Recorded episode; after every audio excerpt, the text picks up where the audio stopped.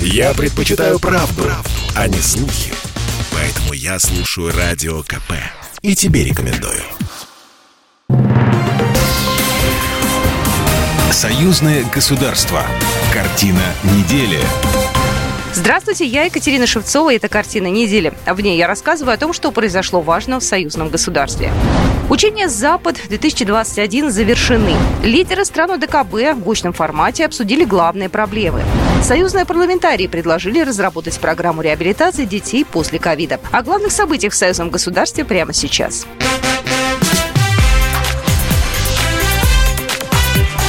Главное за неделю. Президент России на этой неделе побывал в полигоне Мулина в Нижегородской области, где вместе с министром обороны Сергеем Шойгу и главой Генштаба Валерием Герасимовым наблюдал за масштабными армейскими учениями «Запад-2021». На учениях в рамках основного этапа отрабатывали взаимодействие российских и иностранных армейских подразделений. В активной фазе приняли участие подразделения из Казахстана, Киргизии, Армении, Индии и Монголии. Иностранным военным Россия для выполнения практических задач предоставила военную технику и вооружение. За белорусским этапом учений наблюдали президент Александр Лукашенко и госсекретарь Союзного государства Дмитрий Мезенцев во время посещения обуз лесновского полигона в Брестской области. В Беларуси в учениях на пяти полигонах приняли участие 13 тысяч военнослужащих. Александр Лукашенко отметил, что все подразделения с успехом выполнили поставленные задачи. Также он заявил, что масштабные военные учения в союзном государстве проходят на фоне непрекращающейся гибридной агрессии со стороны Запада в отношении Беларуси и России. Мы не нацеливаем свои ракеты на сопредельные государства. Наши самолеты не определяют цели для нанесения удара на их территории. Мы готовимся защищать свою землю. Белорусско-Российскому Союзу лишние территории не нужны. Дай Бог нам справиться со своими. Беларусь и Россия ведут переговоры о поставках белорусской армии современных видов вооружения. Дмитрий Мезенцев, государственный секретарь Союзного государства Беларуси и России о союзнических отношениях. Россия и Беларусь и наши союзники – это те государства, в которых живут те народы, которые никогда никому не угрожали, но никогда не согласятся с тем давлением, которое оказывается сегодня, и в том числе э, даже с попытками бряцания оружием у границ Беларуси, а значит и у границ союзного государства. Лидеры стран ДКБ на этой неделе собрались в столице Таджикистана в главной резиденции президента Имамали Рахмона. На саммит прибыли президенты Беларуси, Казахстана, Кыргызстана и Армении. Впервые с начала пандемии главы государств встретились в очном формате. Большая часть встречи проходила за закрытыми дверями. Самая важная тема – напряженная ситуация в соседнем Афганистане, до границы с которым от Душанбе чуть больше 100 километров. После того, как войска США покинули афганскую территорию, обстановка там обострилась. В случае, если она и дальше будет ухудшаться, члены члены ОДКБ договорились направлять в Таджикистан военных и технику. Владимир Путин присоединился к саммиту по видеосвязи. К сожалению, не могу каждому из вас руку пожать, обнять вас. Но, конечно, мы заинтересованы э, в участии, пусть и дистанционно, в обсуждении э, ключевых задач, стоящих перед нашей организацией. Как уже отмечалось, обстановка в зоне ответственности ОДКБ и на внешних границах государств-членов не только нестабильная, но и несет новые, по-настоящему острые вызовы и риски для безопасности наших стран. Российский лидер призвал коллег сплотиться и скоординировать действия, чтобы обеспечить безопасность. С этой целью уже осенью на таджикско-афганской границе пройдет серия масштабных учений ДКБ. В них будут задействованы силы разведки и подразделения оперативного реагирования. Кроме того, главы государств договорились ускорить работу по принятию целевой межгосударственной программы для укрепления границы с Афганистаном. Александр Лукашенко, выступая на сессии, назвал опасной тенденцией обострения обстановки на западных границах ОДКБ. В этом году Североатлантический альянс провел серию учений в Прибалтике и на Украине. И только за последние пять лет их количество увеличилось более чем в два раза. Все это создает у наших границ условия для военных провокаций и инцидентов. При этом наши соседи, страны Балтии, Польша, Украина, весьма нервно реагируют на плановое белорусско-российское учение «Запад-21». Украинский президент вообще договорился до того, что на белорусско-российском учении будут отрабатываться варианты захвата Киева, Одессы, Харькова. В то же время сама Украина постоянно участвует в натовских маневрах, явно имеющих необоронительную тематику.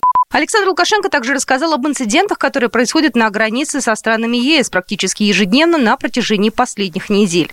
По словам белорусского лидера, особую тревогу вызывает увеличение военных расходов в мире и демонтаж системы контроля над вооружениями. По итогам саммита лидеры стран ДКБ приняли декларацию и подписали почти полтора десятка документов, касающихся миротворчества, обеспечения деятельности войск ДКБ, оснащения коллективных сил оперативного реагирования современными вооружениями и военной техникой. Представители парламентского собрания Союза России и Беларуси в составе миссии наблюдателей от СНГ приехали для наблюдения за парламентскими выборами в Российской Федерации. Делегацию возглавил председатель постоянной комиссии Совета Республики Национального собрания Республики Беларусь по международным делам и национальной безопасности, председатель комиссии парламентского собрания по вопросам внешней политики Сергей Рачков. В состав делегации также вошли Олег Гайдукевич, Александр Амелинюк, Ольга Петрашова и Андрей Шишкин. Они посетили избирательные участки в Москве и регионах, ознакомились с их работой встретились с представителями различных партий, претендующих на места в Госдуме. Олег Гайдукевич, член комиссии парламентского собрания по вопросам внешней политики, заместитель председателя постоянной комиссии Палаты представителей Национального собрания Республики Беларусь по международным делам, не первый раз в качестве наблюдателя на выборах, и российский опыт очень ценен. Мы также работаем в составе группы международных наблюдателей э, от э, СНГ. Мне очень интересно сравнить различные э, законодательства избирательные, средства, которые используются при проведении выборов. Мы будем работать все три дня. Сделаем свои выводы по итогам голосования 19 числа. Союзные парламентарии предложили разработать программу реабилитации детей после ковида. Несмотря на пандемию, оздоровление детей в союзном государстве продолжится. О работе здравниц рассказали на этой неделе руководители Центров отдыха «Жемчужина России» и Национального детского центра «Зубренок» из Беларуси. В Зубренке проходит гражданско-патриотическая кадетская смена за честь отчизны, а санаторий «Жемчужина России» проводит фестиваль творчества юных. Город Анапа в жизни союзного государства занимает важное место. Об этом рассказала председатель комиссии парламентского собрания по социальной и молодежной политике, науке, культуре и гуманитарным вопросам Елена Афанасьева. Интерес парламентского собрания к он тоже вызван в том числе лично своим интересом, потому что на территории Анапы проходит ряд мероприятий. Э, которые реализуются по линии союзного государства. Это фестиваль творчества юных, он уже больше 10 лет прописан в городе Анапе. И здесь дети союзного государства имеют возможность показывать результаты своего творчества. Гостям города Анапы на центральной площади обычно проходит концерт, а также выезжают со своими концертными выездными в соседние территории. В этом году, да и не только в этом году, на территории Анапы оздоравливались наши дети-чернобыльцы. И в этом году их будет приниматься детский лагерь «Вита». Это уникальное место. Кто там не был, я всегда советую там побывать. Это лагерь необыкновенной красоты. Были внесены предложения создать новые программы, например, для реабилитации детей после ковида. Более подробно об этом рассказала Людмила Макарина-Кибак, заместитель председателя комиссии парламентского собрания по социальной и молодежной политике, науке, культуре и гуманитарным вопросам. Мы говорили о том, что необходимо, возможно, разработать программы реабилитации после перенесенного ковида, в том числе и в детском возрасте. Поэтому, конечно, недопустимо откладывание оздоровления детей. И сегодня мы будем обсуждать э, то, что около 800 детей должны заехать из союзного государства на оздоровление в город Анапа. Также депутаты обсудили вопрос исполнения бюджета союзного государства в 2021 году. Дискуссионные клубы, встречи с экспертами, острые обсуждения, юбилейный 25-й форум современной журналистики «Вся Россия-2021» прошел на этой неделе в Сочи и собрал делегатов из разных регионов страны и зарубежья. Приехали почти 900 человек. В первый день форума журналистами общался министр иностранных дел России Сергей Лавров. Отвечая на вопрос о ситуации с массовыми ограничениями в отношении российских СМИ за рубежом, глава внешнеполитического ведомства заявил, что Запад практически объявил им войну. Здесь же на форуме впервые вручили первую национальную премию ТЭФИ мультимедиа. Второй год подряд участники форума обсуждают российско-белорусскую повестку. После недавних переговоров лидеров двух стран она особенно актуальна. Президенты согласовали 28 интеграционных союзных программ. Задача журналистов, по мнению экспертов, разъяснить это россиянам и белорусам, донести до них правдивую информацию. Николай Ефимович, председатель телерадиовещательной организации Союзного государства. Несколько лет работали над союзными программами, которые не просто спланированы, проработаны, но и будут внедрены, как, в общем-то, журналисты говорят, в жизнь, это будет действительно настоящий прорыв в интеграции. Это будет э, тот фундамент реальный союзного государства, потому что, надо признать, не все до сих пор даже знают о том, что такое союзное государство, хотя много положительных вещей есть. У нас нет границы, э, белорусы не являются мигрантами в России. На форуме прозвучала идея создать единое медиасообщество, куда бы входили все страны постсоветского пространства.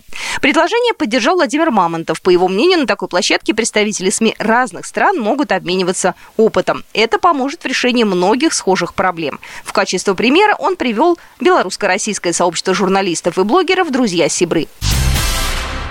Белавия увеличивает количество рейсов в города России. Это стало возможным благодаря снятию в России с 21 сентября всех антиковидных ограничений на авиасообщение с Беларусью. В московский аэропорт Домодедово Белавия с 21 сентября будет выполнять два рейса в день. С 25 сентября уже три рейса в день. Увеличивается частота полетов Шереметьево. Два рейса в день с 21 сентября. В Санкт-Петербург Белавия будет летать дважды в день с 21 сентября. С 29 сентября рейсы в город на Неве будут выполняться три раза в день. В Ростов-на-Дону и Самару планируется по два рейса в неделю с 26 сентября.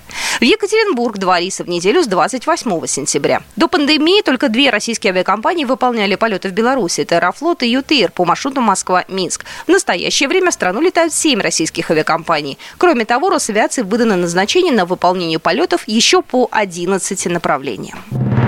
Программа произведена по заказу телерадиовещательной организации Союзного государства. Картина недели.